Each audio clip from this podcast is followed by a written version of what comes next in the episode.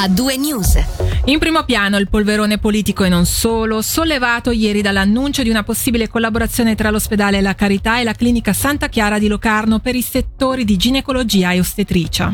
Sulla questione ha preso posizione anche l'Associazione per la difesa del servizio pubblico che si dice assolutamente contraria ad operazioni di questo tipo che citiamo favorirebbero chiaramente il settore sanitario privato a scapito di quello pubblico.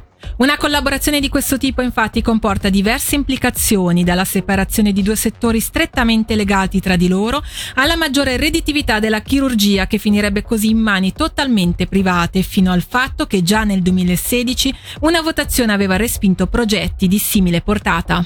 Collaborazioni di questo tipo però potrebbero diventare una solida realtà in un futuro neanche troppo lontano, come ci dice il direttore della Carità di Locarno, Luca Merlini. Il Ticino è piccolo, pensiamo oramai tutti gli operatori della sanità che le collaborazioni, accordi, partnership tra pubblico e privato saranno sempre più necessarie per prendere a carico al meglio i pazienti. Non va visto più una competizione tra pubblico e privato, se vogliamo avere una, una medicina di qualità in Ticino è necessario eh, collaborare tra pubblico e privato. È chiaro che questo sarà un test importante, eh, siamo in una fase di studio, da qui a Natale sapremo sapremo se eh, si potrà implementare il test per i primi due o tre anni e alla fine decideremo in via definitiva eh, se questa sarà la soluzione. Se questo funziona, sarà praticabile, eh, avremo, faremo una buona esperienza, è ben possibile che potranno nascere dal basso altre progettualità. Lu- Luca Merlini che eh, ritroveremo nella seconda ora per un'intervista a tutto campo sul tema. Ora ci spostiamo a Bellinzona dove i dipendenti pubblici chiedono un aumento dello stipendio del 4-5% per far fronte, almeno in parte, ai rincari più recenti anche per recuperare il mancato adeguamento dei salari dal 2010 a oggi. Il comitato della Commissione del personale della città, riferisce la Regione, ha inoltrato la richiesta nei giorni scorsi al municipio di Bellinzona, spronandolo ad essere da esempio per l'intera comunità, laddove viene indicato come un comune responsabile che tiene in considerazione il benessere del proprio personale. La richiesta della Commissione del personale, di cui fanno parte anche i sindacati VPOD e OCST in rappresentanza di quasi 1500 dipendenti, se accolta integralmente farebbe aumentare la massa salariale di circa 5 milioni di franchi, portandola a 105 milioni annui. Torniamo a Locarno, un altro agente della Polizia Comunale al centro di un'inchiesta amministrativa. La vicenda riguarda questa volta degli apprezzamenti verbali che il poliziotto avrebbe rivolto a una donna dell'amministrazione cittadina. A segnalare le molestie verbali al capo di Castero Sicurezza per Pier Zanchi era stata proprio l'impiegata che nel contempo aveva avvisato anche il comandante della Pol Comunale Dimitri Bossalini. E il caso si aggiunge, come noto, a quello dell'agente che la scorsa settimana il municipio ha licenziato per atti di esibizionismo e che ora si è appellato facendo ricorso al Consiglio di Stato.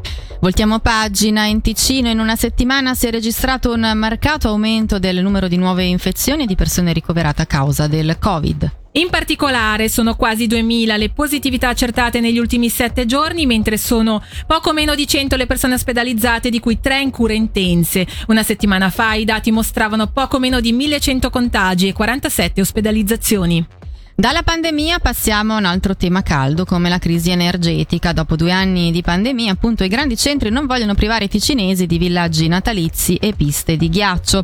Ma servirà un'unità di intenti per perseguire un risparmio energetico per il quale saranno necessarie alcune misure, ma, non, ma con equilibrio nei confronti della popolazione. In sintesi è quanto ha dichiarato ai nostri microfoni dal sindaco di Locarno Alan Scherer in seguito al vertice sul tema che ha coinvolto pure Bellinzona, Chiasso, Lugano e Mendrisio. Come sottolineato da Scherrer, intervenuto nel corso del Marghenchiello Show sull'illuminazione pubblica, non c'è un risparmio significativo e i municipi inoltre tengono in considerazione aspetti legati alla sicurezza. Le misure più incisive invece sono legate per esempio ai sistemi di riscaldamento, compresi quelli dei villaggi natalizi e delle piste di ghiaccio che troveranno posto anche quest'anno nei centri del nostro cantone. La volontà è di, di averli, questi villaggi, anche perché veniamo da due anni difficili a causa di tutte le restrizioni del Covid vogliamo dare la possibilità alle famiglie di ritrovarsi durante il periodo invernale, durante il periodo natalizio, dare un momento, quello della Locarno Nice, un momento non solo dedicato ai turisti, ma soprattutto agli abitanti della nostra regione, un momento di aggregazione. Non vogliamo far mancare questo, dobbiamo trovare l'equilibrio giusto, quindi insieme agli organizzatori si sta guardando tutte quelle che sono le misure per ridurre tutti quegli aspetti energivori In pratica la pista, ad esempio, che noi pensavamo fosse quella che crea maggior consumo di energia, non è l'elemento più energivoro, sono di più le casette, i riscaldamenti, eccetera. Quindi si punterà soprattutto a un riscaldamento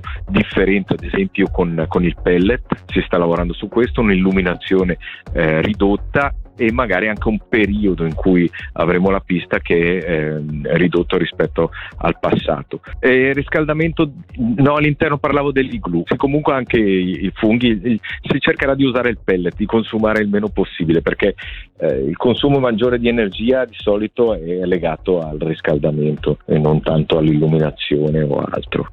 Sul fronte politico ci occupiamo della notizia riportata dalla regione. Alessandra Gianella si candida per la lista del PLR per la corsa al Consiglio di Stato, una lista che si preannuncia forte e che quindi non punterà esclusivamente sull'uscente Christian Vitta. L'attuale capogruppo in Gran Consiglio per i liberali radicali ha dichiarato di voler correre per le cantonali di aprile 2023 per spirito di servizio e voglia di dare un contributo per portare una sensibilità generazionale, professionale, femminile e pragmatica, offrendo un punto di vista diverso a partire da un cantone più fiducioso nelle sue possibilità, capace di prendere in mano le redini della situazione e diventare protagonista, rinunciando alla tentazione di piangersi addosso. Ci spostiamo in Italia per parlare di un grande caso giudiziario che ha toccato anche il Ticino. Si tratta dell'operazione Cavalli di razza che aveva portato all'arresto di un centinaio di persone, la maggior parte della provincia di Como e di alcuni cantoni svizzeri, due del Luganese. Oggi sono state elette le condanne nei confronti di 34 imputati per un totale di quasi 400 anni di carcere. I due presunti indranghettisti del Luganese legati alla Cosca Molè per l'accusa sarebbero ai vertici del traffico di cocaina. Erano accusati a vario titolo di associazione a delinquere di stampo mafioso finalizzata al traffico internazionale di cocaina e armi. A questo si aggiunge l'accusa di riciclaggio di denaro, bancarotta fraudolenta, estorsione con modalità mafiose e frode fiscale. Parliamo ora di un tema molto importante. In occasione dell'Ottobre Rosa, il mese dedicato internazionalmente alla prevenzione del tumore al seno, domani giovedì 6 ottobre dalle 18 alle 20 l'associazione Triangolo, sezione Sopra Cenerina, tornerà a proporre nella corte del Palazzo della Sopra Cenerina di Locarno l'Apero Rosa. L'evento, attraverso figure professionali, esperti e persone che hanno vissuto questa malattia, vuole sensibilizzare sulla prevenzione, sulla diagnosi precoce e sui percorsi di cura. Al termine della discussione sarà poi offerto un aperitivo ai presenti. Michele Sedili ne ha parlato con Anna Pedrazzini dell'associazione Triangolo. L'associazione Triangolo da qualche anno organizza un incontro, un aperitivo rosa, dove si incontrano le persone interessate all'argomento e tutti gli specialisti che si occupano del tumore al seno. Tendiamo dal medico di famiglia al medico oncologo, al chirurgo, al ginecologo, agli infermieri che si occupano di questa malattia. È un, un momento di incontro dove ci sono queste figure che si affrontano la malattia da un punto di vista medico, curativo, ma anche anche le figure che si occupano di sostegno alla paziente. Allora abbiamo in particolare un gruppo di autoaiuto che si chiama Braccia Aperte dove le pazienti che sono state toccate da tumore possono partecipare, discutere e portare i loro problemi. Ci sono tanti aspetti che riguardano la donna che subisce il tumore al seno, per esempio gli effetti della chemioterapia o delle terapie e quindi c'è un problema di estetica, di parrucca, la perdita dei capelli e un problema anche di autostima, di ripiacersi dopo questo periodo di cure pesanti.